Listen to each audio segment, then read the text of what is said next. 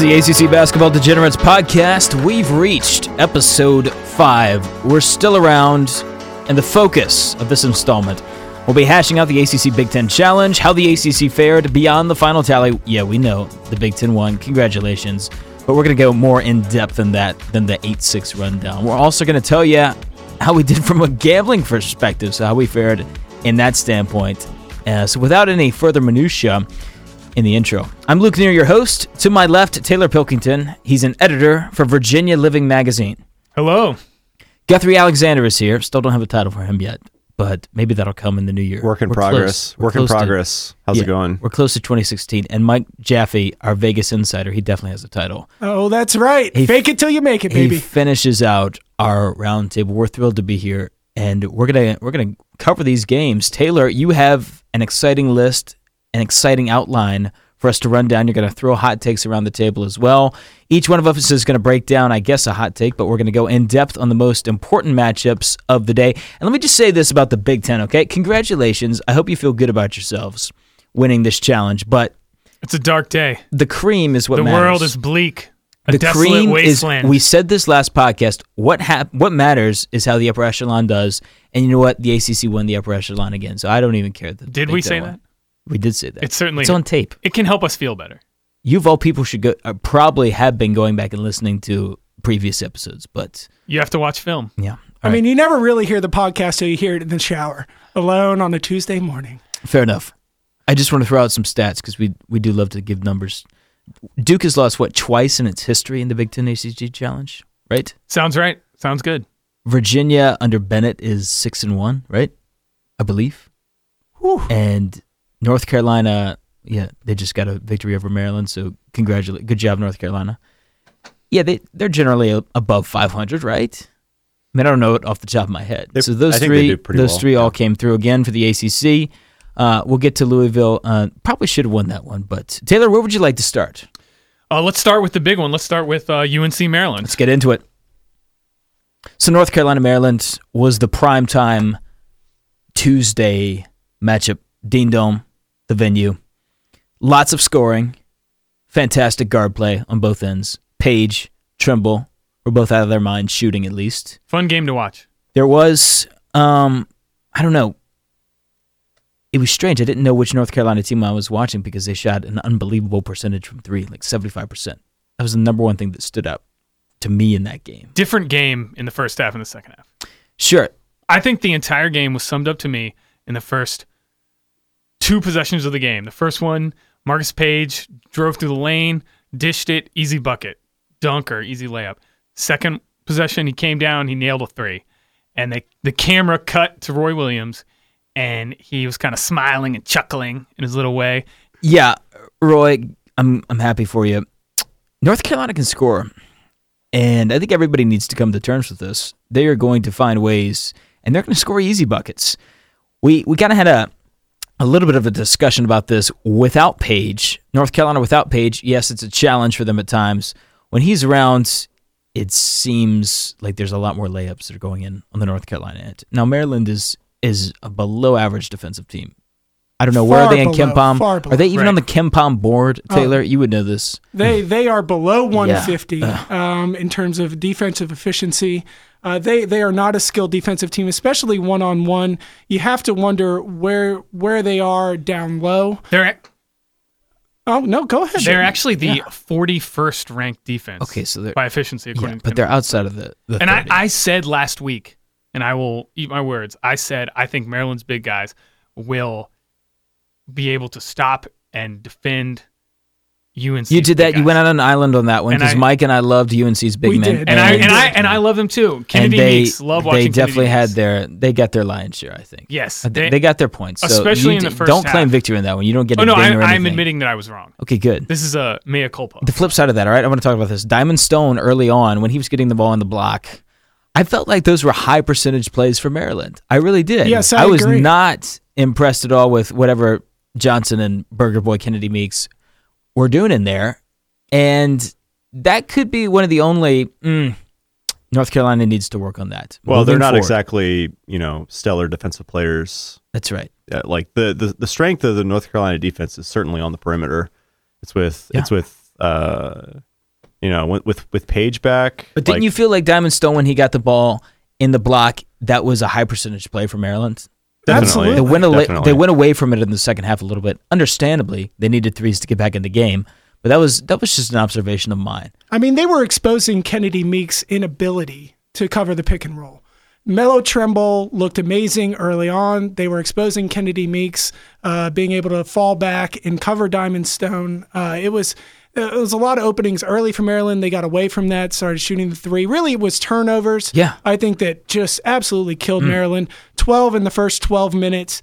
Um, on the road, you're just not going to be able to do that to beat a team of the caliber of North Carolina. I mean, if you were a Maryland fan, though, ha- I mean, if you're If, down if you were a Maryland points, fan, if can a we Maryland can we fan, just start with that? I'm just saying. Let- How would you feel? Put yourself in their place. I feel like a troll first of all. That's unfair. Fifty million dollars. That's what it took for them to leave the ACC. They should. We should be covering them every week. But fifty I million mean, money dollars. talks. Tell me what it feels So like. if you were a Maryland fan, can we Let's say- rephrase that? If you were a t- like an awful person, yeah, continue now. Maryland was down four, about 12 minutes left in the first half. They're down four points, but they had nine turnovers at that point. And you have to, from the from perspective of that's a lot of turnovers, a lot more than you want to be giving up. Down four points, not that bad. I mean, there's Yeah, a lot really- of upside to look at. It really wasn't that bad. Right. They were down double digits in the first half. It looked like it might get out of hand. Trimble did not look quite as on point as I've seen him in the past in th- this season. The the high ball screen was sort of working. You know, Meeks Meeks and Johnson weren't quite there on on the hedging or or the high ball screen defense. Uh, it it but it was a struggle for Trimble to get going in the first I, half. Trimble is a very hard person to hedge high and then roll back because some of those passes he made were just fantastic. I mean, Oh, yeah. threading the needles. And I think one of the themes I'm seeing a lot this year in the ACC is a lot of teams going to the very hard high hedge off the ball screen, and they're and it it demands a lot of your big guys to move up and hedge a ball handler like Paige or Trimble or anybody, and then recover into the paint. And UVA's been doing this, and some teams have been doing it to a lesser extent for certain times. But now I see a lot of teams using that high hedge, and it's it's difficult to pull off if you if you don't have a front court that can be mobile and recover into the paint in time. Okay, I want to simplify this and put a bottom line on this Maryland North Carolina matchup. Did Maryland feel like the number two team in the country when when you guys were watching? they did not. Not no, in this match. I mean I think that's yeah, clear. Unfortunately No. not. No. I don't think so either. I mean, what what does that number two team in the country really look like, though? Is that a up and down team that can also defend? Well, this is also the wonk year. We need to let everybody know that 2015 to 2016 is is not what we saw a year ago. Yeah, That's I mean, who's Quality the second play- best team in the country Quality right of now? play is is down considerably. Yeah. Yeah. So Yeah. who's your who I is your number two team in the country right now? Who's your number one team in the country? I mean, I would think across the board, it's got to be Purdue. Purdue's got to be your number two team in the country right now. Wow. wow, That's a I would say Villanova being number one. I'd say that's a minority opinion. Oh, wow. First of the day. All right, I like I it. think First you'll, of the you'll day. find uh, Michigan State is probably going to be at the top of the Right. polls uh, yeah, this week, given, given the losses otherwise. earlier this week to the top two. But I, to me, it's Villanova. And it's Villanova's up there. Villanova, I would put it two maybe. yeah. I'd, I I'd put who my- Michigan I don't State know who my one one is. too. Yeah, that's that's Yeah, that enough. sounds about right. Do we But have I'm- anything else to say about You know, North I'm, Carolina, I'm white Maryland? bread. though? I'm straight down the middle. I'm Wonder Bread. So that's how I feel. you are known for that. Yeah. you are Wonder Bread. Yeah, I mean, I'll I'll say one other thing about the North Carolina Maryland game. Um, you know, a lot of a lot was made about Marcus Paige coming back and the impact that he had on the game. I still think that Joel Berry was the MVP of the game. I think that he hit big three after big three. I think that he covered. I don't think I know that he covered Melo Trimble all game. I thought he did an admirable job at doing that. Um, To me, he he was the true difference in that game. Marcus Paige gave the energy that they needed to get through it. Kennedy Kennedy Meeks played exceptionally well. Um, but I think to me, Joel Berry was uh, was a critical yeah, point. The three point shooting had- is something we didn't even talk about. Oh no, Yeah. no, we didn't. Whoa, Yeah, whoa, we whoa, did- sir. Uh, North Carolina- Someone on this side of Wait, the table said they would shoot sixty five percent and win by twelve. They sh- they shot nine for thirteen, nearly seventy percent from three point range. That is not going to happen every game. no, it will not. Of course, of No, course I not. mean, but I mean, it's Maryland. They they struggle defensively. Speaking of Joel Berry, are we sure he's 19 or, or 20 or however old he is? Have you? Have you Yeah, seen- he's got that. He's got that like old looks face, like right? he's late 20s. I mean, he's three-time basketball, uh, Mr. Basketball in the state of Florida. Yeah, Wait, that's I- I- right. That's in high believe so. school. I'm saying, are, are we sure? Are, are we sure? I had to drop that in. He's timeless. Are we sure? I Maybe mean, there's a portrait of I him went on in North Carolina's somewhere website and they, they they gave me his birthday, which I think is April Fool's Day, and but they didn't give the year. So mm. he looks like he's old. fix He's is an old man out there. He does. He looks exactly like uh, Pat Miles from Portland. If you if you happen to go back there and look at some NBA, that's But, that's a yeah. good comparison. Yeah, who, who's also I think you know he's timeless. Really, how old is he? How young is he? Who cares? He's timeless. I think Pat Miles and Serge, Serge Zwikker are two players on the uh, Degenerates all-time Well, team. we're gonna get Zwikker on the podcast, uh, so just stay tuned he for will that. be a guest. He will be a guest. Let's talk about Michigan State and Louisville next. Gentlemen, we've reached our second game. This one did not go in favor of the ACC. It went to Michigan State, who, if like a scale of one to luck box, one being just, I don't know, the Detroit Lions or the Cleveland Brown or just Cleveland in general, where does Michigan State rank on this list? Is that that that's just a fortuitous team? I believe. Now, yeah, they're good. They have good coaching, and good things happen to good teams with good coaching. But but Louisville should have won that game. God, they look so good. Should have won that game. Oh, They you look believe that? so good. Absolutely. Yeah, no, I, I think so. Tell me why. I think Tell so. me why. Guthrie, how about you start? I don't know, man. I mean, they just they, it seemed like, uh, well, so there were some questionable foul calls down the line, um, but Trey Lewis, a likely excuse. y- right? But that's you know that's the standard, Right. you know that uninteresting. It was in the Breslin Center. line. Yeah, uh, Trey Lewis was outstanding. Like I I thought he was completely what Louisville needed. Um, in the transfer window, if you want to call it I that. like this. I like this Louisville team. Also known as I'm- I'm college free agency. Yes. Yeah, yeah, Yeah. I mean, he was he was terrific. Uh, Pitino played that transfer market. this was the first fiddle. game, the first Louisville game I'd seen start to finish, and I was there. were- There were a lot of question marks going into this game because they really hadn't played anyone. Like St. Louis was the the the the best team that they'd played up until this point, and who they They- had trouble with early and then ran away with the game. right, right, but they they were winning by more than three. So they were winning by three at halftime. They were winning by much more than three. Like at one point. Now, in the half. first half, here's my observation with Louisville. They were getting to the rim. They were getting to the rim. They were missing layups. How many layups did they miss that just rolled around and, and wouldn't fall? They're getting good looks. They could have built that lead.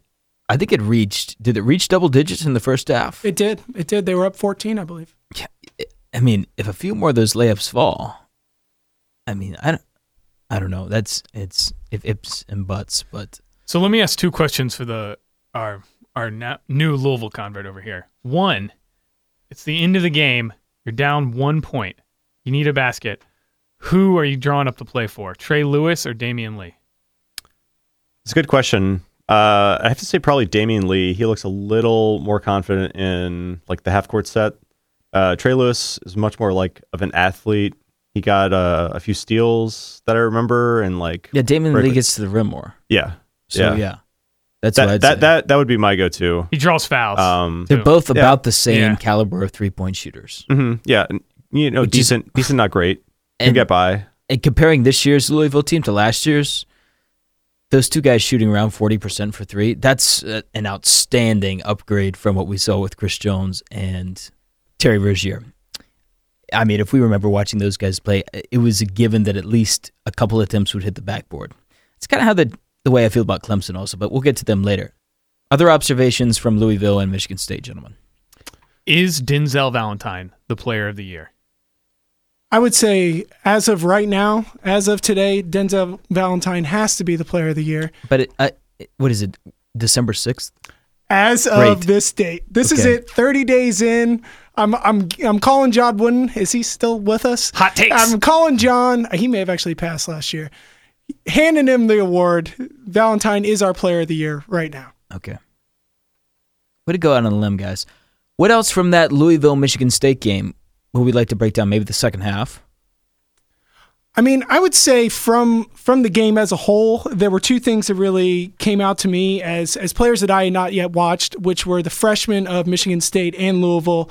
Um, I would say, first of all, Deyonta Davis uh, from Michigan State really took over the game in the paint. I don't see how he continues to come off the bench for them. I think that he was dominant in his in his inside play. I think he had a part in every big play defensively.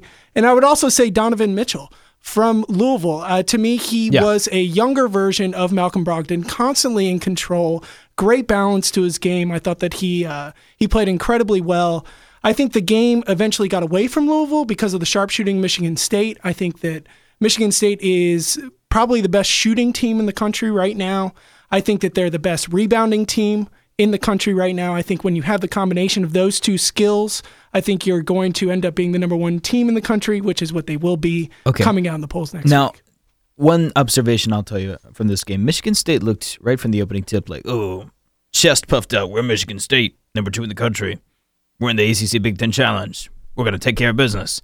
And then Louisville just went and punched him in the mouth. And like Louisville was not backing down that game. That's what I was impressed with them. They were fighting. They were throwing it back at Michigan State, and uh, you know they they came up short in the end. But that was a grind for both teams. And I think Michigan State when they take the floor against a lot of teams, they just wait for them to wilt or to get frustrated or to just give up. But, but Louisville, I was impressed by the fact that they just got after it. Even though they lost, they got after Michigan State. All right. Da- down the stretch, I think that Louisville's front court was outclassed by Michigan State's. Michigan Okay. State had 17 offensive rebounds to Louisville's 16 defensive rebounds. Uh, and when you get that many second chance points, it's it's difficult to make up for that. Yeah, and I would say inside defensively for Louisville, I think that um, they're astounding, you know, in the front court. However, I think offensively, Onuaku and Mathiang, um, despite his free throw jumper against UVA last year, I haven't seen any offensive production since then from him. I think there's a lot to Oh, be really? He desired has- he in the front line. He's not like a, a 20 and 10 guy? No, you know, That guy, Mathiang? no, he is not. He is Oh. not. You know, I, I we always hoped and dreamed that he would be. You know, I, I That's surprising.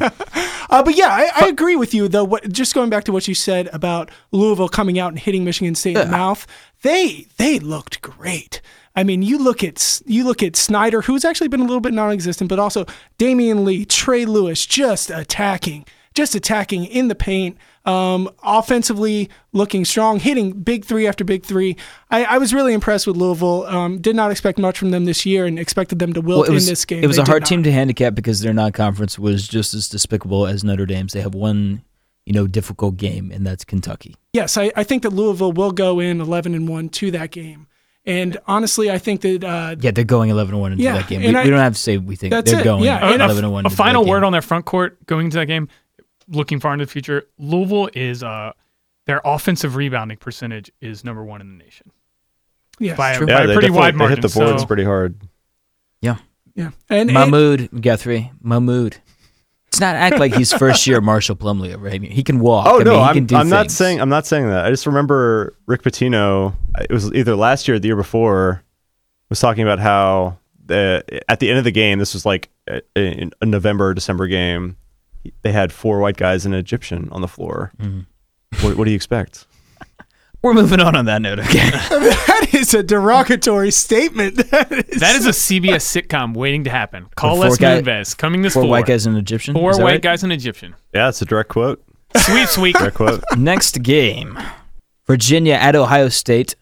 London Perrantes, aka he also I I think he looks like a pharaoh with that hairstyle. So I've been calling Love him the pharaoh. high fade. But my favorite, of nice course, transition. also known as Caceres, he was not involved in Columbus. Virginia, it was just a grinded out win. I mean, Ohio State's not very good, so No. Virginia fans didn't leave feeling excited after that win. They expected to win, and I guess you'd say the only pleasing part to a Charlottesville native or a Virginia fan would be that they got it done without Prentice. But yeah, let's go ahead and start. Let's go around the roundtable, Taylor. I mean, let's say the main takeaway for me, the main storyline here with Virginia is that if you if you're a casual fan and you're watching them, you'll hear commentators all the time say, "Oh, this Virginia defense, second in the nation last year. Before that, league leading, all this kind of stuff." Uh, Let's let's face facts here. The defense is It's not different defense. It's not this year what it once It's was. It's not there. It is not the top defense. Um, the the interior defense, in particular, leaves a lot to be desired. Every time I see a, any post player, whoever it is, not even just not even the best post players in the world, but you know, guys getting One. uh guys What, just what are you talking about? What are you talking about? He's been blabbering on for the last three minutes. What are you trying to get out? I'm saying that it is it breaks down the pack line defense when players are able to establish deep post position easily. there we go. I would love to see Virginia's interior defenders front the post or at least three quarter front the post and defend that pass, make it tough to establish that position because otherwise it really hurts the effectiveness of UVA's defense. Since that's what that's what you're seeing so far this All right. year. Bottom line, quote of the day, take of the day for me, maybe the week, maybe the month. Isaiah Wilkins needs to play in crunch time.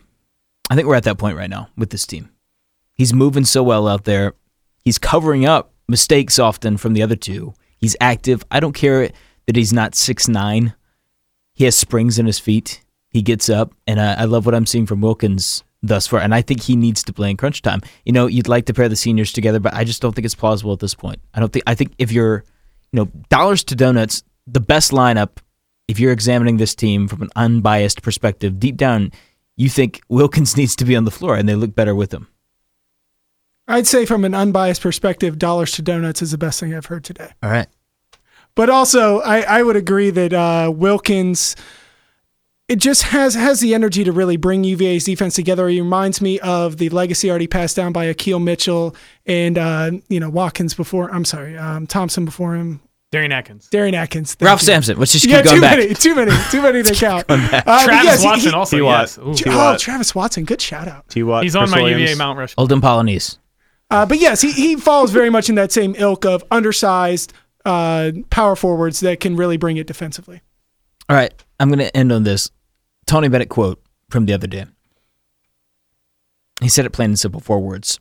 Isaiah is bringing life, and that's what this team needs in interior defending right now because eh, it doesn't look great. Anything else on this subject, Gill, Tobey? We, are these guys different from last year? Are they different players? Last question, real quick. Unfortunately, no. Yeah, they look like the same guys or similar guys. Yeah, unfortunately, I feel like Tobey and Gill have they look pretty much the same. Uh, Gill looks maybe a little more aggressive on the offensive end, which is great. We need that. Tobey defensively. We, I like that. We, yeah, nice. God. I mean, I The am homer resident has been homer, rooted okay? out. Maybe maybe it's just that should be my title, the resident homer. So anyway, UVA, l- the bigs, Gill and Tobey look pretty much the same. Uh, unfortunately, Tobey Tobey's defense is lacking. I think it's still like a big a big exploit. Um, it's it re- he really needs like he needs to work on either fronting the man in the post, like Taylor was telling telling us, or like just making sure his man doesn't receive the ball like in the paint three feet from the basket, which He is looks a little plodding. Dare I say that word? Yeah he's he- I, I don't know I don't know if he's ever going to be where Akil Mitchell was. Well, on Mitchell had defending the ball incredible footwork, and so did Atkins. Yeah. even down low. It's footwork that really is the problem. Okay, West Virginia is It's a up. life lesson for West Virginia out there. in the Garden is next up for this Virginia team on Tuesday. All right, and I'll give you the line for that. That is UVA minus three, and it will be hosted in Madison Square Garden, um, facing off against a Mountaineers team that is thriving right now under their pressure defense. Um, big question here uh, from a gambling perspective and from a real life perspective is whether whether uh, UVA's point guard London Perrantes will play in the game. Obviously, Um, critical From what I've heard, in this. Can I this tell you something that I heard today? If Go he, for it. If he was practicing today and he looked able, he's going to play. So It's and, huge. and that's that's on Sunday. Not, and then West Virginia an- even first in the day. nation in first We're taping forcing this on Sunday. turnovers. Mhm. Say they that are. one more time. They are. West Virginia first in the nation in forcing turnovers, first in the nation in steal percentage, first in the nation in limiting opponents' three point shooting. And that's helpful. But Devin Williams is where this team is generating their production offensively, at least. And uh, Devin Williams, is he going to get 20 against Virginia? I mean, I don't see why not. I Yeah, with the way not. with the way our defense is guarding interior players and defending against offensive rebounds. But thankfully, West Virginia shoots 28% from three. So Devin it's Williams gonna be, wears It's going to be up to. Rec Specs, a.k.a. Dr. Octopus, to, to take down this Virginia It makes team. him a better Maybe playing wearing those Rec specs. Yeah. Yeah. proves his vision. So who do we like here? Let's get some picks in. You like Doc Ock and Huggins and the the Mountaineers. Oh, don't I you? love Huggins in New York City. That man is going to eat three steaks. He's going to be feeling terrific. He he Huggins is going to coach this team to perfection.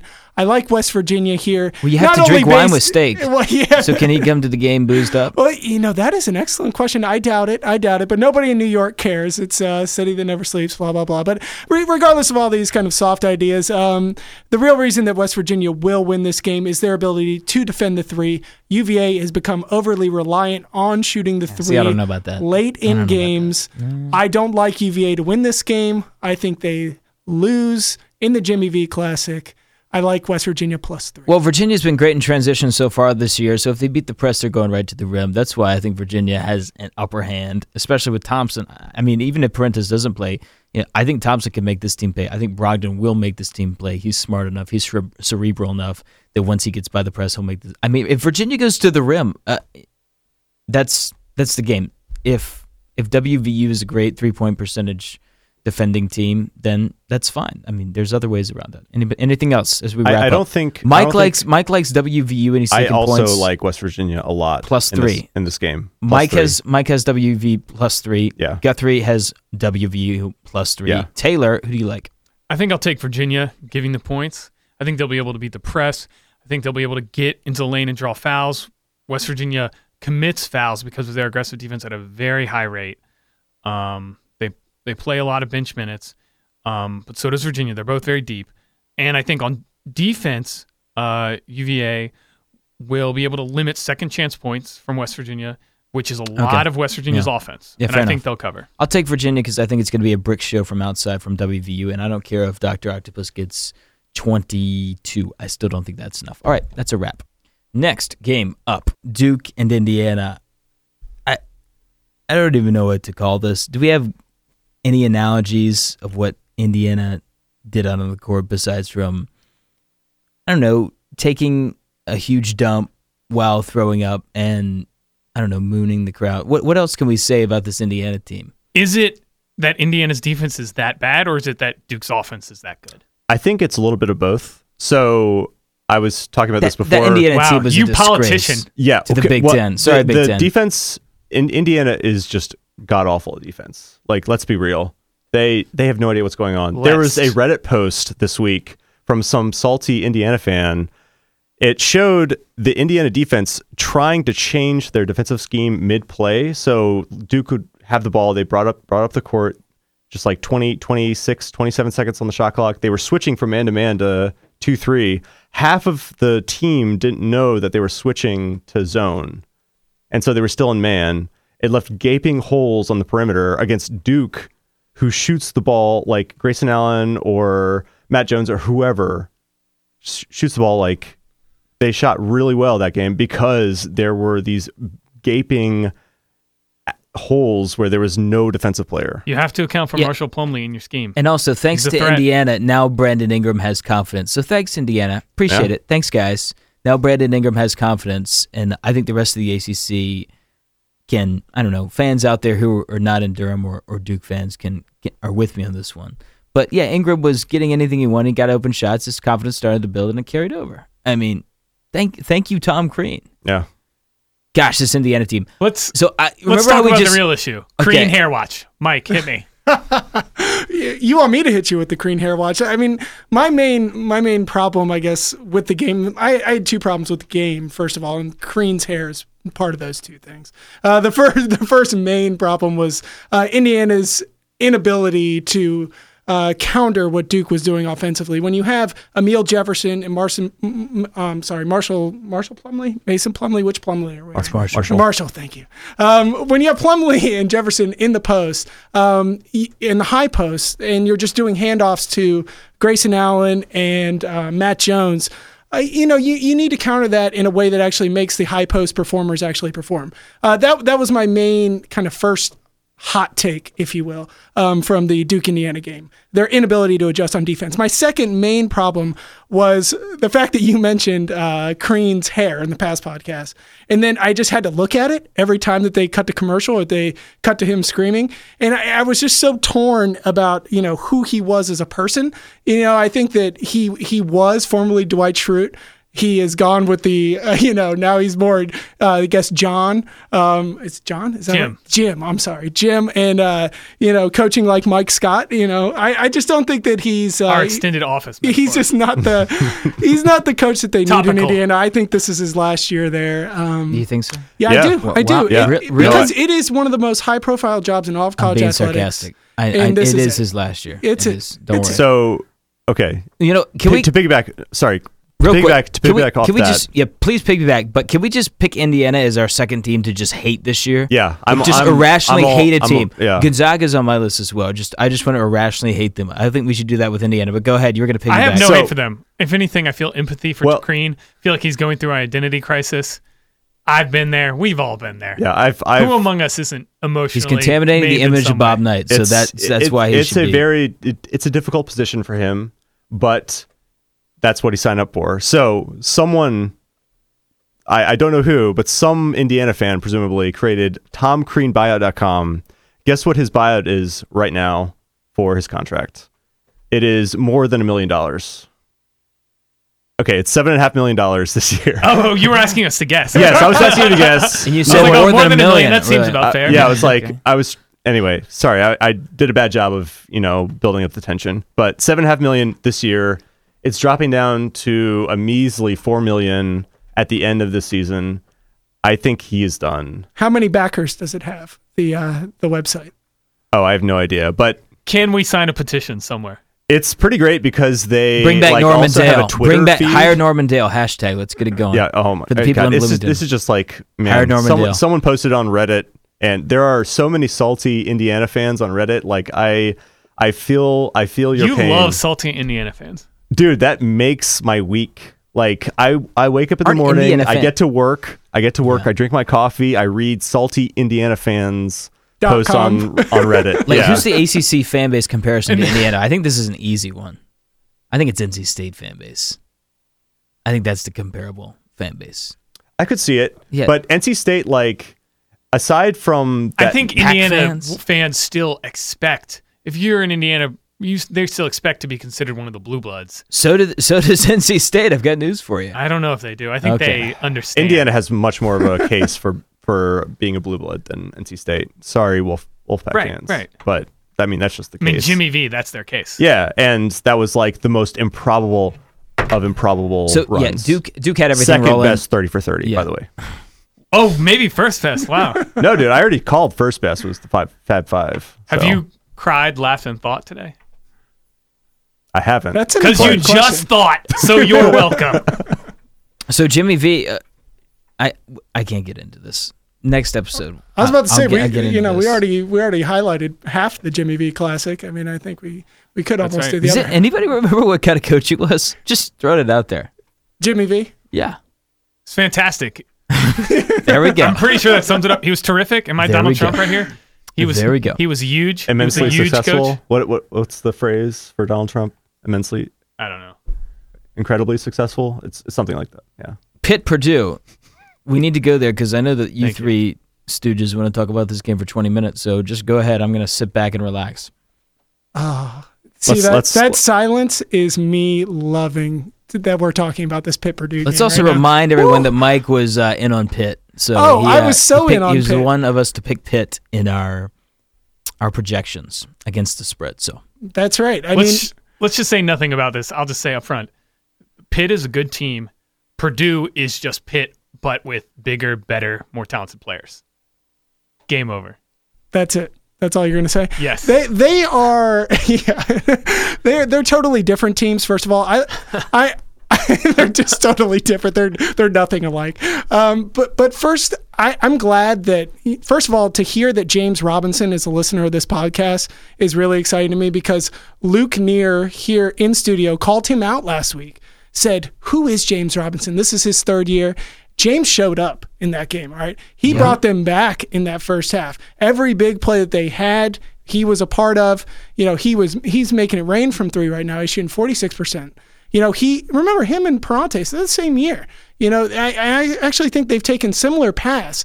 Um, you know, to see to see James actually really stepping it up this year. R- James is is having an incredible year. To see him play as well as he did against Purdue is one thing. Was he incredible as a freshman? He he and He- Artis he have both okay. looked very good. was he Mm-hmm. incredible last year? Well, Perrantes wasn't incredible last year, was he? Okay, okay. Um, but but anyways, let's go back to this If you- Pitt uh, Purdue no, game. no. I- If you're on a Yes. pickup court and you see Perrantes and you see James Robinson, who are you taking?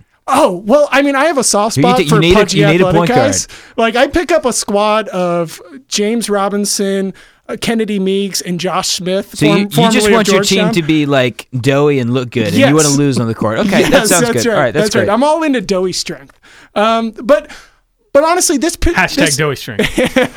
Trending right now on Twitter. this Pitt team reminds me a lot of the, Marshmallow past two years Dayton's teams, and where they got exposed in um, against Purdue was in the size. I mean, uh, you know, AJ Hammons dominated down low in the second half. Uh, they couldn't get him off the court. Even Haas went to the bench with foul trouble.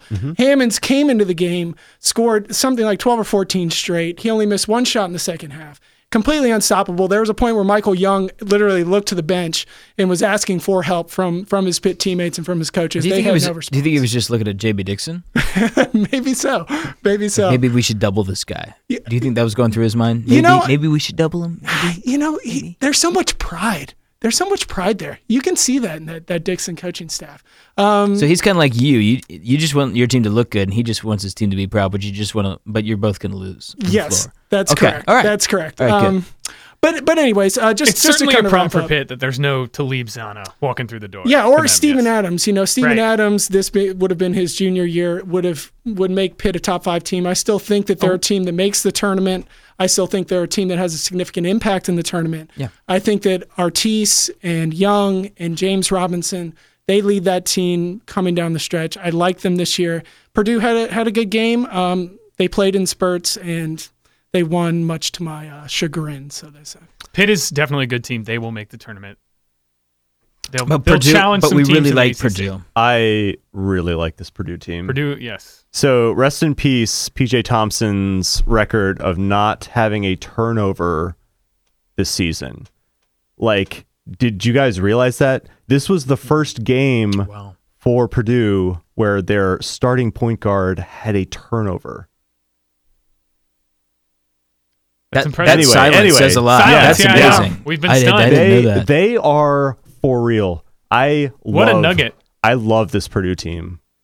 Oh my god, three seven footers, Uh, like experience out. Well, calm down, because I don't want everybody to know about this, because we might need to profit off of Yeah, this okay. information All right. later True. down from a That's gambling true. Yeah. standpoint. We Good don't want to. point. Good point. Let's Fair just not enough. talk about Fair Purdue the enough. rest of the I- season. Because you I- know ESPN and all these major outlets, they're not going to talk about Purdue. If you're Come a on. gambler, this is the Come on. team to bet Yeah. on because they will. East Coast money, West Coast money is going to ignore, you know, little old West Lafayette, Boilermaker Purdue in the down. middle of Indiana. So, Yeah, talented team. right. So this is the one time we'll say it, gentlemen, but we like them from a gambling standpoint. Later on in March, once maybe uh, it's that first weekend of the NCAA tournament, or the second weekend, or the third. Oh, Ooh. dare I say? All right, guys, we have to move on. What's next on the agenda, Taylor? Let's talk about the Florida State Iowa game. Uh, Guthrie, what did you see in this game? So, um, oh gosh, sorry, I'm I'm still worked up a little bit about Purdue. Um, so is, is it Do you got need to your go to the bathroom? guy? I need to yeah, yeah, I might, Okay, I might need all right. five. Uh, so okay, first off, I'm gonna say Yeah, he I'm sent a gonna text say- message saying his Boilermaker was still erect earlier this week, so it's, it's a little awkward. Um, yeah, that was that was the other game. That was the UCLA Kentucky game. Ah, was it? Was uh, did you see that Prince Ali dunk? As a side note, Oh my Prince goodness. Ali over Poythress. Ooh. Oh my goodness. Absolutely ridiculous. Okay, so FSU Iowa. I watched the replay earlier today.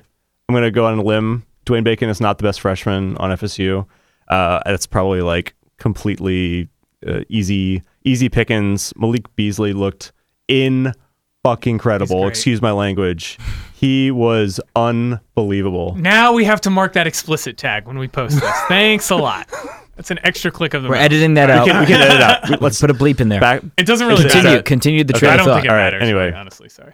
He uh he was unbelievable. He is their go-to guy. Like I actually had no idea who was going to be for FSU this season, but Malik Beasley, uh, Malik Beasley is their go-to go-to guy right now.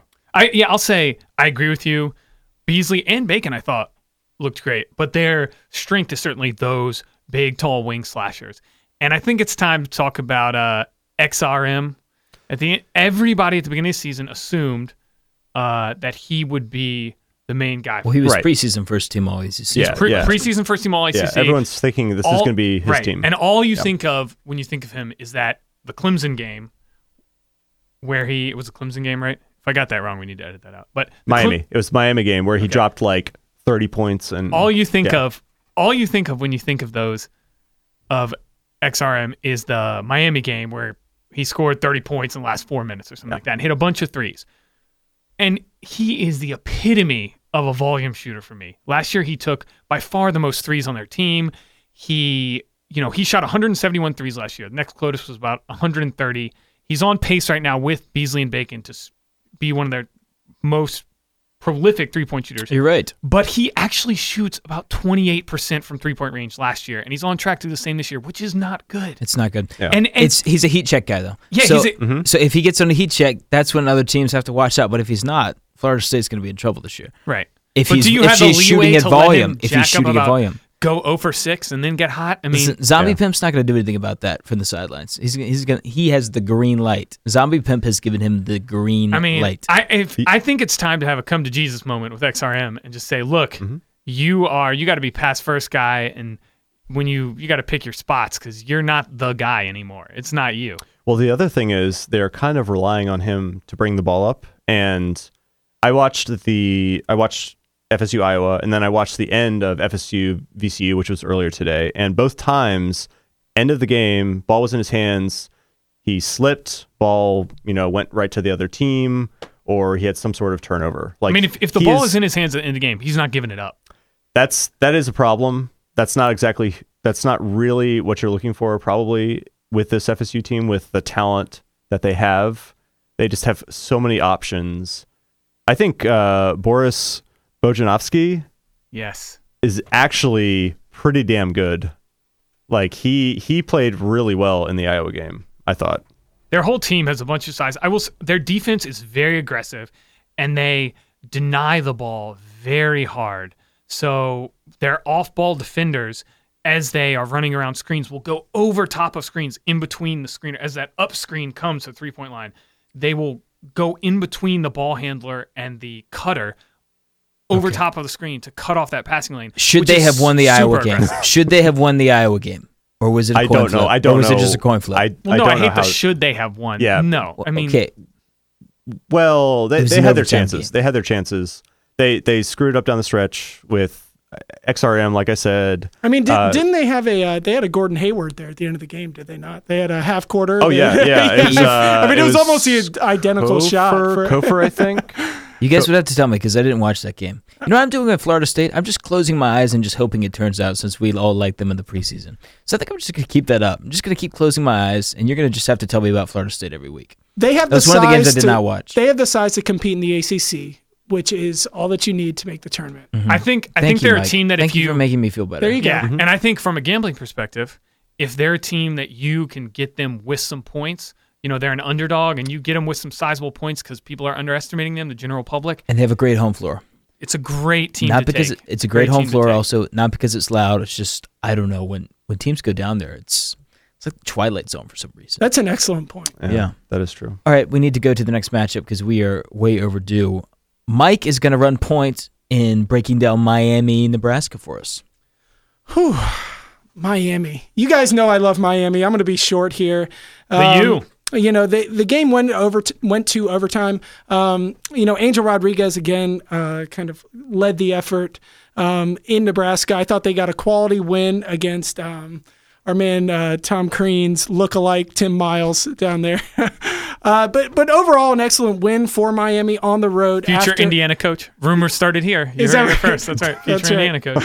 Um, a- after after a tough loss against Northeastern, I thought it was the win that they needed. Um, as an ACC fan, we appreciated it. Um, overall, they did not shoot the ball as well as they had in the past. Um, Jekiri uh, just kind of let let the game get away from him inside. Did not shoot the ball that well. Um, got into foul trouble early, I think, which is what restricted him from using his size and um, allowing Nebraska to you know, kind of take advantage in the mid-range game a little bit more than Miami would have liked. Uh, all being said, though, a good quality Miami win. Not really a lot of takeaways there, um, except agree, for yeah. that, you know, they, they they won a good tough game on the road, and you've got to like them going forward. Yeah. They're going to be five point favorites against Florida on Tuesday. Do they cover? So I've looked at this game a little bit. I'm glad that you asked. I really, really like Miami in this game.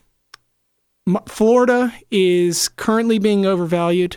I think that they are guard dependent, kind of as always. It's almost like they didn't change coaches. The They're game al- is it's in Coral same team. Gables, so that means there's going to be a thousand people there. That's right. That's right. Well, why would you go to a game indoors when you live in Miami? Okay, that's a good point. I mean, that's the problem with sports Well, teams. they don't go to games general. outdoors either. Yeah, Did you they- see their senior don't. day for the football team? Maybe a hundred people in the stands. Anyway, They don't. I think that's good enough on Miami, but Miami minus five. Have you had a bad experience before betting on Miami though? Because I have. Ooh, in tell my me past. about it. Tell me about it. There- There's certain lines where it just looks. Last year, last what was the what was the team they lost to last year? It was like early in the season. Yeah, It was like the or Northeastern not game, necessarily I was losses, not just when last they year. didn't cover. right, yeah, yeah. Just not covering. I can't remember who it was last year, but there was a game when I was like, when we- we talked about this, we're like, God, we're all in on We'd, Miami. Mm-hmm. like text each other back and forth. Like, yeah, we have to. Yeah. whatever it was. Next game, Taylor, you're breaking down one of these. I'm trying to think. Clemson, Minnesota. This is your breakdown. Sure. Go for it. Clemson, six point losers to Minnesota in Minneapolis. Uh, you know, in the first half, Clemson, I thought, had a very strong showing. They usually are a very slow paced team, uh, haven't been a great shooting team. They really seem to put an emphasis on pushing the ball up the court in this game and got a lot of opportunities in Awesome tradition, game. some Oper threes. Really looked great. In the second half, totally different team. You saw their weakness. They are very thin and they are good, solid on ball defenders, but when they get in foul trouble, uh, they will not be able to guard as tough. And Minnesota was able to take advantage of that. You'll see guys like Nnoko or uh, Blossom Grantham. Djitte sitting on the baseline. Gonna keep saying it. guys who are great rim defenders standing on the baseline getting dribbled around because they don't want to give up fouls. Yeah, I was just waiting when I was watching that game because I did watch that start to finish. I was just waiting for the Clemson brick show to to turn up, but it didn't really didn't really happen, which was surprising to me. In- in maybe this- to, maybe towards the end, but they were decent from outside. In the second half, you even so, saw them go to zone, which is completely against their identity as a you Yeah. know, tough physical on Brad ball man to man defensive team. Yeah, and I think that was a reaction to Jordan Murphy's dominance inside for Minnesota. I thought he had an excellent game, looked kind of like a poor man's Jameel Okafor in there. I thought I thought he or Jahlil Okafor, excuse me. A young Um, Jahlil. yeah, I, Okafor. I was reading off his fake ID. Sorry, Jam- Jahlil Okafor. Sorry about that. Um, yeah, I thought that uh, Jordan Murphy looked excellent. I mean, really, uh, for Clemson, their two players that I really, I really loved watching were Jordan Roper and Blossomgame. I think Blossomgame is an All ACC player. I thought that uh, Jordan, I don't know about that. Roper, I thought was an amazing steady hand. I thought he shot the ball incredibly well. I think he only had one turnover in the game. Uh, Minnesota isn't as high pressure as you may think that they would be, uh, considering the coaching pedigree of the Pitinos.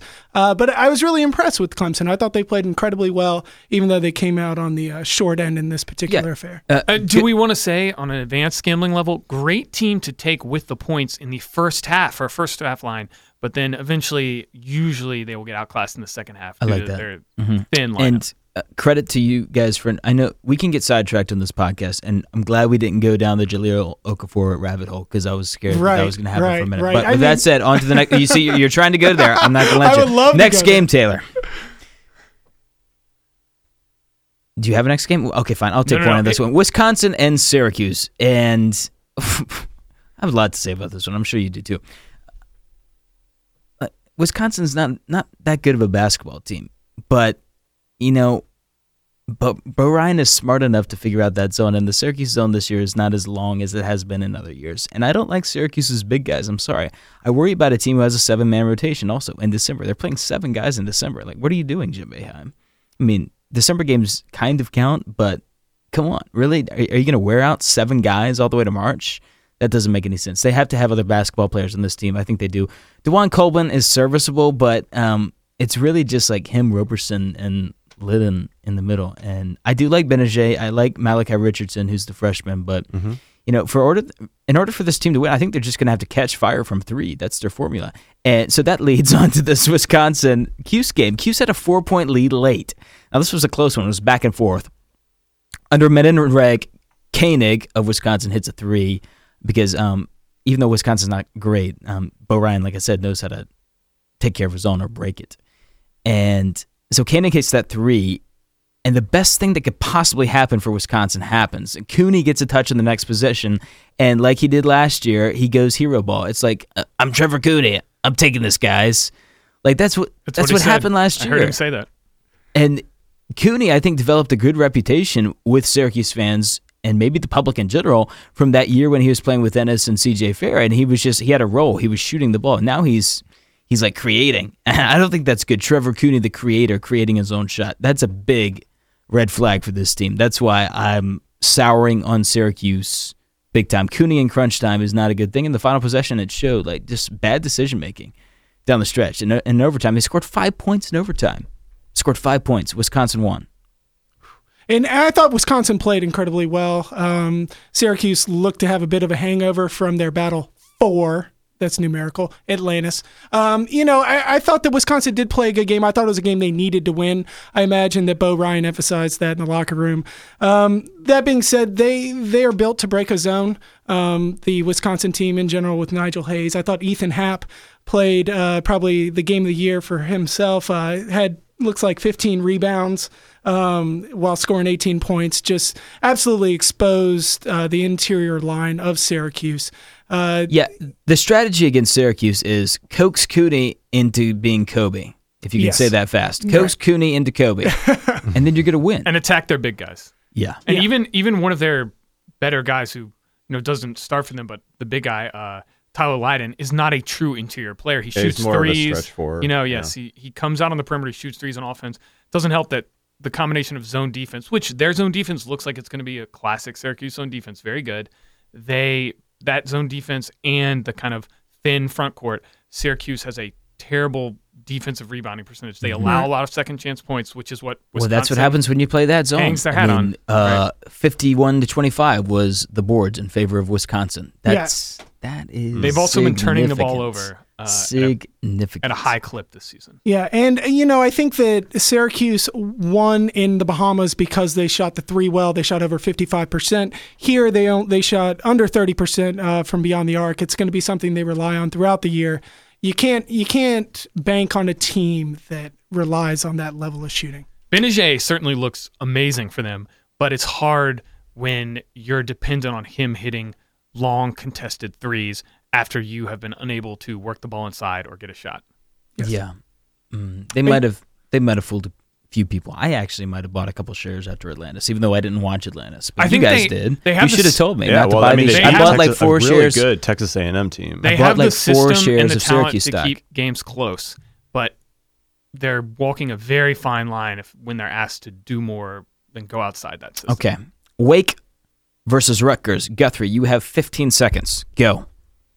I think Rutgers surprised everyone with how well they competed in this game. Um, I think that says maybe more about Rutgers as a team than it does Wake. Uh, I I'm still I, I love this Wake team. Uh, Devin Thomas is playing at a very high level. Um, he's getting you know he's getting his at the very least, um, but he's he's doing well for Are you watching both sides of the floor? uh, so they they are you know Okay. suspect on defense. We we've gone over. I'm just saying Devin Thomas individually. Oh well, I I you know I tr- I try and be uh you know as as diligent as I can in, in watching games, but Which shoulder does he like to shoot over in the That is a post? great I mean, question. that's the real I- is he relying on the right I shoulder? you know he shoulder? might have a little Anthony Gill in him. He might like to uh, take it to the paint more than uh, outside. Yeah, we had an off-air conversation about Anthony Gill, folks, about um, shooting over the right shoulder. But so that's where that's coming Yeah. from. Next game. Are there any other games? Oh, Notre Dame, Illinois. Ooh, I watched I that. have nothing to say about this. I, I I really don't like Notre Dame in this in this year. Um, Oh, I just W- really welcome don't to like my welcome to my island, Mike. welcome to this. Welcome to the the one man bandwagon. Now there's two of us. You can ride shotgun with. Right. Yeah, It's good to be here. You know, I mean, Yeah. uh, you know, the, when your when your team is reliant on Zach Auguste being dominant down low, when you're when you're depending on, I'm uh, glad we're unified in this. Let, let's take this to the end of the season. Let's take this to March, Right. I'm into it. Let's, I'm into I mean, it. Even if they're a five seed, that can be our five twelve upset. You know, Absolutely. I like this. Right. Absolutely. Uh, you know, overly reliant on the three. I just think that, uh, you know, it, it just doesn't look like they have it this year. Um, you know, in the Illinois game in particular, you know, what's funny about that game is that they were down eight, you know, going into the second half. You know, outscored Illinois. I think they went on a 25 to 5 run in a tough new Illinois court. You know, the, the fans were fired up there. I thought that they did a great job rallying, but it was the way that they rallied and the way that they, they got scored on in the beginning of the game. Um, I, I just don't like their perimeter defense. I just don't think that they're uh, they're skilled on the defensive side of the ball. I think they get exposed this coming week uh, with Stony Brook. Um, again, not a fan. Not a fan. They are not going to lose to Stony Brook. I want to tell you that right now. Their offense is too good, and as much as you guys hate them, you're asking them I'm not. to be a great I'm not joining team. Mike on that They're one. Not I'm not joining him on team. Stony Brook narrative, but yeah. Final takeaways. They will gentlemen. cover the nine point spread against Stony Brook. Stony Brook. Thank you. Thank you for giving me that. I'll I'll take I'll take them straight up. I We're like just it. Actually, pumping the I brakes a Plus little bit. 240. I think eight points might be the spread. They will they will cover the spread. Time for main takeaways. The bottom line of our podcast. This is episode five. You want to talk about the impacts of, of Marcus Paige coming back because that's significant for the league and for North Carolina, who's a front runner. no rust. Looked good. Shooting hand certainly isn't a nuisance, and that was my biggest question. Trying to watch him play. Also, Syracuse, the downward spiral. I don't know if it's just the beginning. It might we might just be at the beginning of this. Are They're they- six and two. I just want to make that clear. and and the now downward Jim, spiral of a six and two team. They lost to a good Georgetown team, but I think they lose to a lot of good teams going forward. And also- and, and unfortunately, Syracuse is not one of those. They, they lost to Georgetown. Let's remind people that Jim is now back in the Bahamas. He's not on the bench anymore. He's got what nine games off? Eight now. Eight, eight more. So he has eight What do more games what do you off. He think he decided to go back to during games? Atlantis. He went back to Atlantis because to to relive the memories. Yeah, why wouldn't you? Um. Yeah. Syracuse, the decline has it started? That's one of our questions. Is Louisville good? You had this on the agenda, Taylor. I think that's clear. I think they're good. They're good. We don't have much evidence very good. because they're playing a bunch of pansies, but They competed with the soon to be number one team in the country in a very good game. rapid fire. Do Mm-hmm. you like Louisville, Kentucky? Who wins? The games are up. Taylor, quick. Kentucky wins. It'll be close. Kentucky wins by double digits. The front court's too much for Louisville. Louisville wins by 10. Contrarian. Louisville by two.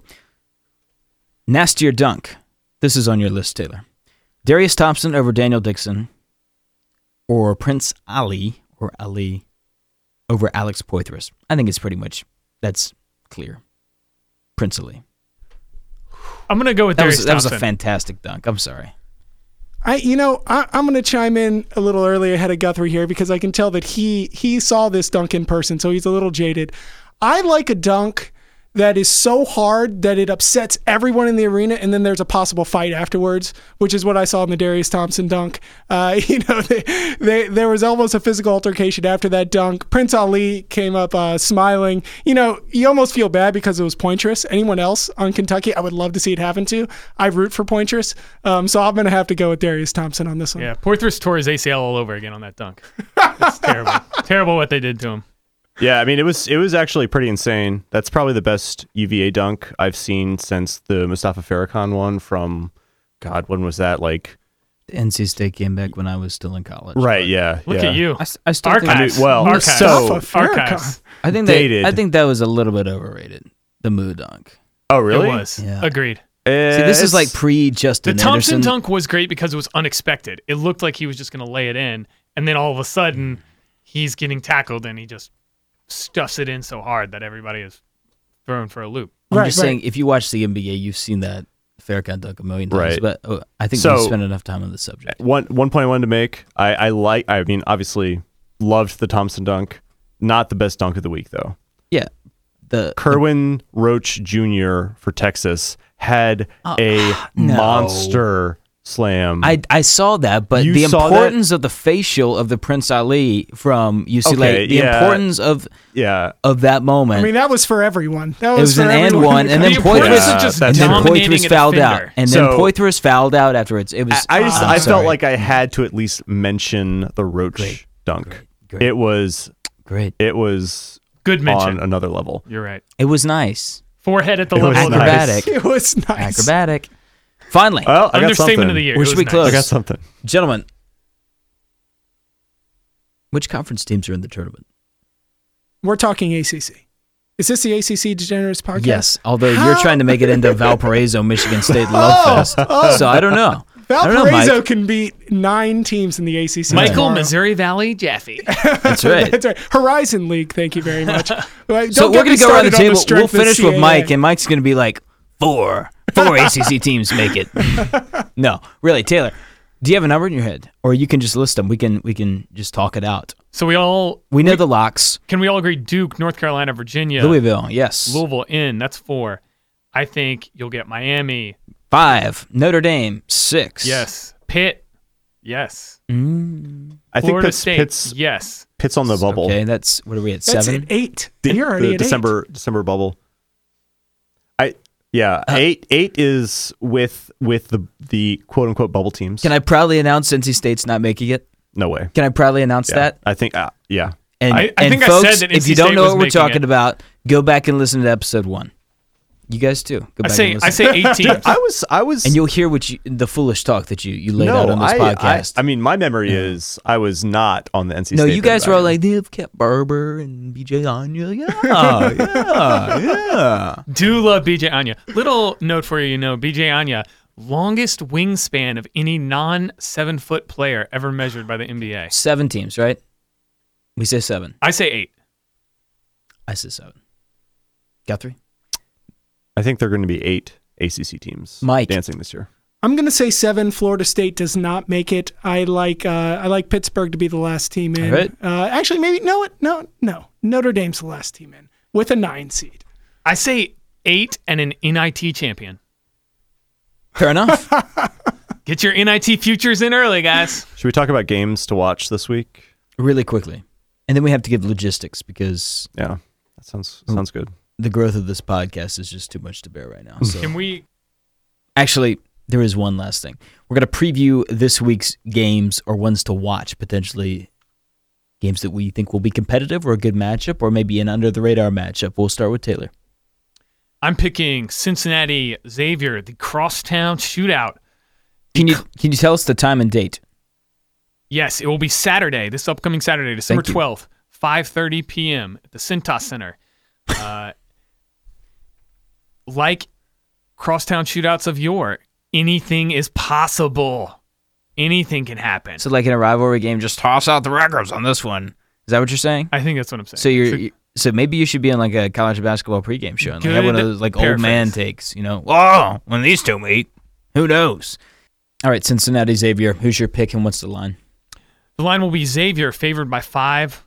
Take Cincinnati in the points and make that money. And hope a fight doesn't break out. Oh, too soon. Guthrie, what do you have? I am looking forward to Wednesday, December 9th at 9 p.m. Dayton is traveling to, I believe, Nashville, Tennessee. That's where Vanderbilt is. Uh, eh, yeah, it's going to be a great game. Vandy's really good. I love this Dayton team. Scoochie Smith, uh, Cooke on the guard slot. Really good team. It's going to be fun. And do you have a prediction at all? Or a line? Are you going to make a Oh line? yeah, so oh yeah, So the line, to, the line. you have to manufacture a line. Right, right. The line is Vandy minus 10 at home. Okay. Uh, I really like Dayton in the points. Taking Dayton in the points. Uh, we'll see. We'll see what happens. Nice. Mike, we've come to you at the round table. Well, I tell you what, just looking at the games for this week, um, you know, a little bit slim pickings when Let me it comes guess, you're to going to the the ACC. Midwest. You're Yeah, like you're going to Missouri Valley, right? Well, yeah, exactly. which Oh, gosh. which The part of the country? Valparaiso inter squad scrimmage Yeah. on Tuesday night. I just look and see which part of the country already has snow on the ground, and that's the that's the game I want to watch. Um, no, I actually like a team in uh, the game in Florida this week. I like Miami. Hmm. Um, on the road at UF, um, at the University of Florida. Um, I think it's a great uh, test for Miami. I think it's really good chance for Florida to prove itself. You have uh, Dorian Finney Smith leading his uh, kind of crew of youngsters against uh, The Virginia Tech Vagabond. Yes, uh, yes, that's right. That's right. Uh, Dorian Finney-Smith, I think, um, has played a lot better this year than he ended last year. You know, I was a little worried about him. Um, I, I didn't think that he was uh, going to be able to play well this year. But anyways, um, you know, Miami's come off a couple tough games. I really like them in this matchup. And like we said, they'll be playing in, in front of a thousand people. Well, no, they'll they'll be playing. Um, they'll be, uh, yes, I'm sorry. Yes, they will be playing in Cor- yeah. Coral Gables. Um, not much of a home court advantage there. Uh, the line is currently minus five Miami. I think that a lot of people will be on Miami. I will be one of them. Um, I don't feel great about it, but I, I do believe uh, 'Cause you're not in their ability. Yeah, you never feel great when you're going with the public. I understand. Have that, you Mike. ever seen the thirty for thirty on the U? You know, I have. You know what I? You know what I've always said about that documentary? no, drugs and women. I think I already said that. Well, next thing someone's going to bring up how the Fab Five is a great documentary. That's the next thing, right? Yeah, I mean that's the best thirty. okay, for stop it. All right, all right. Did we just talk about this already? I can't remember. Yes. all right, that just about does it, except for a few logistics that we need to get out there for our growing listenership. Thanks, guys, uh, for tuning in and subscribing and downloading. Taylor. You can find us on iTunes or the podcast service of your choice. Uh, please subscribe and then rate and review us. Uh, you can also find us on Facebook at ACC Basketball Degenerates or on Twitter at ACC B-Ball Degens. Yeah, please tweet us. Let's get in a war with somebody. Can someone like somebody egg us on? We're ready. Jay Bilas, Or- talk to us. Or we could have a. Jay we might, Bilas, we might start going after Tarnowski's some beard. young Jeezy at Tarnowski's us. beard. Should we start a- going after somebody account. on Twitter? Should we go after like Jeff Goodman? Tom Green. Tom Dying to hear from us. Who? Serge Who, Serge Zwikker is dying to hear from us. That's what I've heard. Yeah, let's, You let's know, send you, let's you know send a what to I, him. I think we should get after somebody, and then their immediate response is going to be like how many followers we have, which is not very many. But hopefully It's after this growing. podcast, Growing the, on. the Twitter Almost to followership, double digits. Almost. yes, maybe we might You get there. You can also email us, uh, reach us at accbballdegens at gmail.com. That's A-C-C-B-B-A-L-L-D-E-G-E-N-S at gmail.com. Fair enough. Enjoy watching basketball this week, folks, and join us next week. So long.